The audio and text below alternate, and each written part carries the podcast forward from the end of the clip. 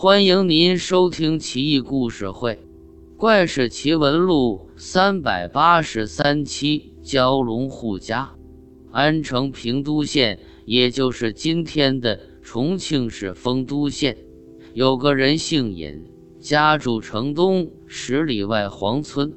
南朝宋文帝刘义隆元嘉二十三年，农历六月中。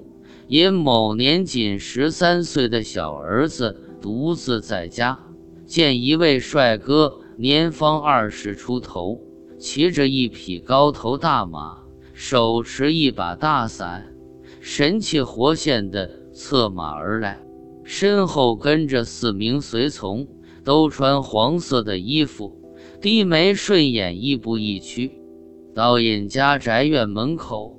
骑白马的帅哥下马叩门，说道：“天要下雨了，借贵宅歇息片刻如何？”尹某儿子少不更事，早隔门缝看得清楚，就马上开门迎一行人进来。尹少爷见这帅哥气宇不凡，身上的衣服也不是凡品。简直是天衣无缝，白马身上隐约有五色斑纹，好像是鳞甲。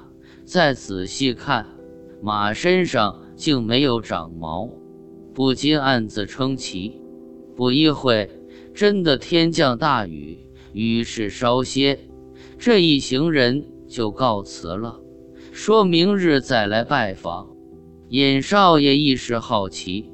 悄悄跟随他们出去，见这一行人出门向西，逐渐涅空飞升，转瞬间消失在云层之内。随后黑云压城，白昼变成黑夜，风雷大作，暴雨倾盆，下了整整一天一夜。洪水肆虐，山谷变成湖泊，大水顺势而下，摧枯拉朽。眼看就要冲垮尹家宅院，忽见一条蛟龙从天而降，身长三丈有余，鳞爪飞扬，盘曲蜿蜒，护着尹家宅院。洪水为之改道。